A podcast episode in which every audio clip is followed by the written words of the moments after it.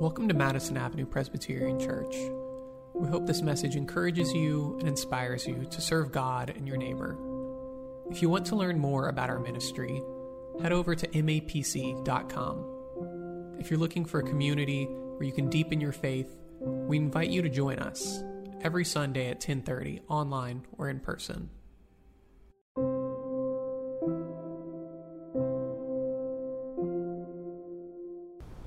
This morning's gospel lesson comes to us from Luke, chapter 6, verses 27 through 38. Listen now for the word of the Lord. But I say to you that listen, love your enemies, do good to those who hate you, bless those who curse you, and pray for those who abuse you. If anyone strikes you on the cheek, offer the other also. And from anyone who takes away your coat, do not withhold even your shirt. Give to everyone who begs from you. And if anyone takes away your goods, don't ask for them again. Do to others as you would have them do to you. If you love those who love you, what credit is that to you? For even sinners love those who love them. If you do good to those who do good to you, what credit is that to you? For even sinners do the same. If you lend to those from whom you hope to receive, what credit is that to you? Even sinners lend to sinners to receive as much again. But love your enemies, do good, and lend, expecting nothing in return. Your reward will be great, and you will be children of the Most High, for he is kind to the ungrateful and the wicked. Be merciful, just as your Father is merciful. Do not judge, and you won't be judged. Do not condemn, and you will not be condemned. Forgive, and you will be forgiven. Give, and it will be given to you. A good measure, pressed down, shaken together, running over, will be put into your lap. For the measure you give will be the measure you get back. This is the word of the Lord. If we Presbyterians can be accused of doing something wrong when we read the Bible, it may be that we often refuse to accept the plain reading of the text. We love to escape to historical context, semantic range, linguistic interpretation, and philological abstraction. This is the method we use to get rid of the parts of the Bible we don't like. It goes like this We read a particularly convicting part of Scripture that makes us feel bad. We either feel guilty for not living up to that scriptural mandate, or we have political and philosophical disagreements with that scriptural mandate. So we begin to wrestle with the text dishonestly. We investigate the language for loopholes. We try to find edge cases and exceptions. This is the but what about stage of the process. And because we are pretty good at this, we usually find a way to convince ourselves that this part of Scripture doesn't really apply to me. Perhaps it applied in generations past, but our enlightened reading of the text means that we know better. This morning, you're entering the no spin zone. I solemnly promise to you that there will be no funny business in today's lesson. Instead, I will try to make the case that the golden rule, as it is often called, should be interpreted literally. Starting with verse 27, Jesus says, But I say to you that hear. And it's as if Jesus has broken the fourth wall, turned directly to the camera, and said, Yeah, I'm talking to you. Luke, scholars note that Luke grammatically emphasized Jesus' focus on the universality of this message. In the parallel material offered in Matthew, Jesus directs this to only his disciples, but in Luke, Jesus is concerned with all of his followers, anyone who is listening. So, what follows is directed at you and me today. Love your enemies. Perhaps no other scriptural mandate has endured more abuse and perversion at the hands of Christians than this one. Love your enemies. Ask a child what this means, and they'll likely better give you a better answer than I ever could. As Patrick said last week, this is not a call for victims to forego justice. This is not a justification for evil to be endured by the righteous. Biblical love, as we find it in the life of Jesus, is self sacrificial, but it is self sacrificial in the pursuit of justice. Our liturgy reminds us of this every week. While we were still sinners, Christ died for us. Christ died to satisfy the demands of God's justice. Our communion liturgy proclaims the saving death of our risen Lord. So, love of enemy begins with God's love of us. The self sacrificial love of enemy begins with Jesus. Love of enemy, therefore, must always foreground love's power to transform unjust situations, to heal what is broken, and to restore dignity.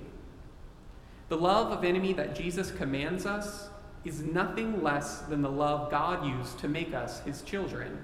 To put it crudely, God did not want humanity to be enemies, so Jesus came and made us sons and daughters. Verse 27 continues Do good to those who hate you, bless those who curse you, pray for those who abuse you. The hardest thing to understand about these commands are not the plain reading of the text. The hardest thing to understand is why an all knowing God is asking us to do the impossible Surely Jesus is well aware of just how fallen humanity is by this point in his ministry, and yet Jesus confronts humanity's limitations with a call to holiness so high only he can reach it. What Jesus is setting up in this list of commands is a code of personal holiness that undergirds the reciprocal relationship that is at the heart of the Golden Rule. Jesus is saying, Your personal life, your character, and your holiness are the very basis of your relationship with others. Rather than evaluating each person according to who they are and then treating them accordingly, you must treat others according to who you are. If you're a righteous person, you will interact with another out of your righteousness. If you are a pure person, another's impurity will not hinder you from loving them if you're an honest person, another's dishonesty will not affect your ability to remain honest with them. Some may find the idea of personal holiness legalistic, a form of works based righteousness, or just plain fuddy duddy. But Jesus doesn't. Jesus spends his ministry focused on shaping the inner character of his disciples. He measures this progress by asking them questions that reveal their understanding of God's love. He ultimately goes to the cross not so that we can become a people who just think the right things, give to the right charities, and attend the right churches. No, he goes to the cross so that we might be made holy as God is holy. If you'll allow me, I'll skip verse 29 since Patrick preached on that last week, and we'll move on to verse 30. Give to everyone who begs from you, and of him who takes away your goods, don't ask for them again. After living in New York City for some time, this verse has hit home. As I told you in the beginning, I'm asking everyone to take this literally today. So, what would it mean to give to every homeless person who asks me for change? I imagine sometimes it would be easy. I would dig through my pockets, pull out whatever I had, and give it away. But other times I wouldn't have money on me, and so I'd have to find an ATM or a bodega where I could buy something for the person. Maybe I would give them the apple I brought for lunch. I know a priest who took this scripture to heart and began withdrawing money from her bank account every week for the sole purpose of giving to beggars. But what about the undeserving poor, as they are crudely called? Those struggling with addiction who may use this money to their own detriment. One night, when I was in college, a friend and I were driving from Dallas to San Marcos, Texas, and that drive is about four hours long. We left at 10 p.m., so we expected to arrive at 2 in the morning. About three hours into the journey, I was fast asleep in the passenger seat with my friend driving. And a drunk driver hit the side of our car, sending us flying off of the exit ramp of the highway. The front end of our vehicle landed so violently that the two front tires of the SUV exploded. By the grace of God, my friend and I were both completely fine.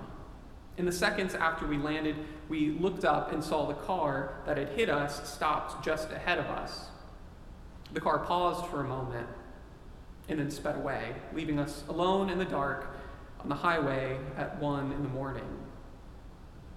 My friend called the cops, and as we waited for them to arrive, we began to inspect the vehicle. We weren't sure if it was safe to wait in, much less salvageable.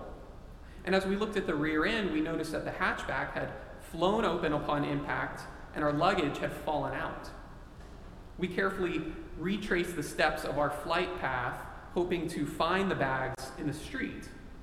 And it was then that a homeless man approached us, asking if we were okay. He said he'd seen the entire accident and that he rushed over as soon as he could. And as he drew closer, I realized he was carrying our bags. I excitedly told him, Those are our bags. Thank you so much for grabbing them. These are yours? He said. If you want them back, you're going to have to give me something in return. My friend and I looked at each other. We were two 18 year olds who had just gotten into a major car accident with no more than $20 between us. I pulled out my wallet. I have $5, I said. I have a 10, said my friend. I'll take 15. Here you go. The man gave us our bags back and walked away.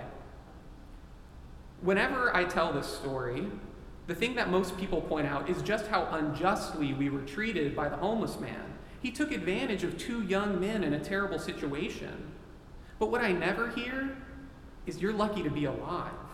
I can't believe the car was totaled and you both walked away unharmed. No. Instead, most people fixate on the $15 we probably would have spent on pizza and beer.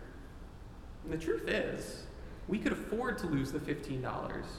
We could even afford to lose the totaled car. We had police officers on their way to help us and friends driving over an hour to pick us up and bring us home at 2 a.m. But the man who found our bags cannot afford any of that. Why was he awake and outside at 2 a.m.? Why was he willing to leverage his position even though he knew it was wrong?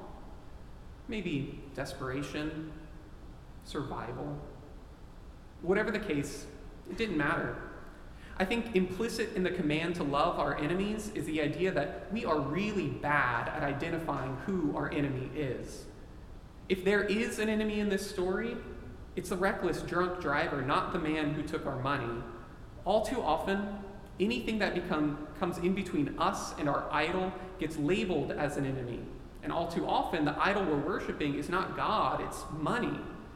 Verse 30 commands us to stop seeing the needy as merely forces that separate us from our money, and instead as subjects of God's blessing. As for verse 31, where we are given the golden rule, I can offer nothing to improve on it. As the wise multinational corporation Nike says, just do it. Treat others the way you want to be treated. Take this literally as much as you are able. Verse, verses 32 through 36 largely restate the same premise but add an important qualification. But love your enemies, do good, and lend, expecting nothing in return. I'm sure an entire sermon series could be centered around this one verse. And in a financial capital like New York City, I'm betting it would be very poorly attended. For those who work on Wall Street or in the financial sector, this advice is pure nonsense. I don't presume to know a lot about finance, but I'm pretty sure no one gets promoted by lending and expecting nothing in return. But once again, I will ask you to take this seriously in your personal lives. Find ways to give to others financially, not just spiritually and emotionally. Giving spiritually and emotionally are important disciplines, but I don't think that's what Jesus has in mind here. Jesus uses the language of creditor and debtor strategically. He invokes financial language because he wants to say something about our relationship with God. Presbyterians have long used the term redeemer to describe what Jesus has done for us. In our version of the Lord's Prayer, we ask God to forgive our debts as we forgive our debtors. Our understanding of salvation is shot through with the logic of financial transactions in which one person's profit comes at another's loss. Jesus is asking us to abandon a transactional understanding of human relations. Instead, love your enemies, do good, and lend expecting nothing in return. And then your reward will be great, and you will be the children of the Most High. Only by expecting nothing in return can we receive the return God has promised. Only by lending without receiving can we share in God's nature and become his children. In other words, if we want to be children of God, we must act like Jesus, God's only Son. And how does Jesus act? He gives his life for the ungrateful and wicked. That's us. And expects nothing in return. Jesus cancels our debts by pay- paying the price we couldn't pay. And in this way, Jesus redeems us for himself. So every time we love our enemies, do good, and lend, expecting nothing in return, we become a little bit more like the Jesus who transformed humanity's relationship to God. Like most of Jesus' commands, this is easier said than done. I struggle with this way of living on a daily basis, but when I have been successful in living in this way, I've experienced the power of God to transform my enemies into objects of God's love. God has transformed my formerly scarce amount of money and resources into an abundance that satisfies not only me, but those in need who God has put into my life. God has transformed relationships that were once deformed by the power imbalance that results from a debtor lender relationship into a new relationship defined by God's mercy and forgiveness. How has God transformed your life through this kind of mercy and forgiveness? How can you offer this kind of mercy and forgiveness to others? Is there a debt you can forgive? Is there a relationship that you can transform through a word of mercy?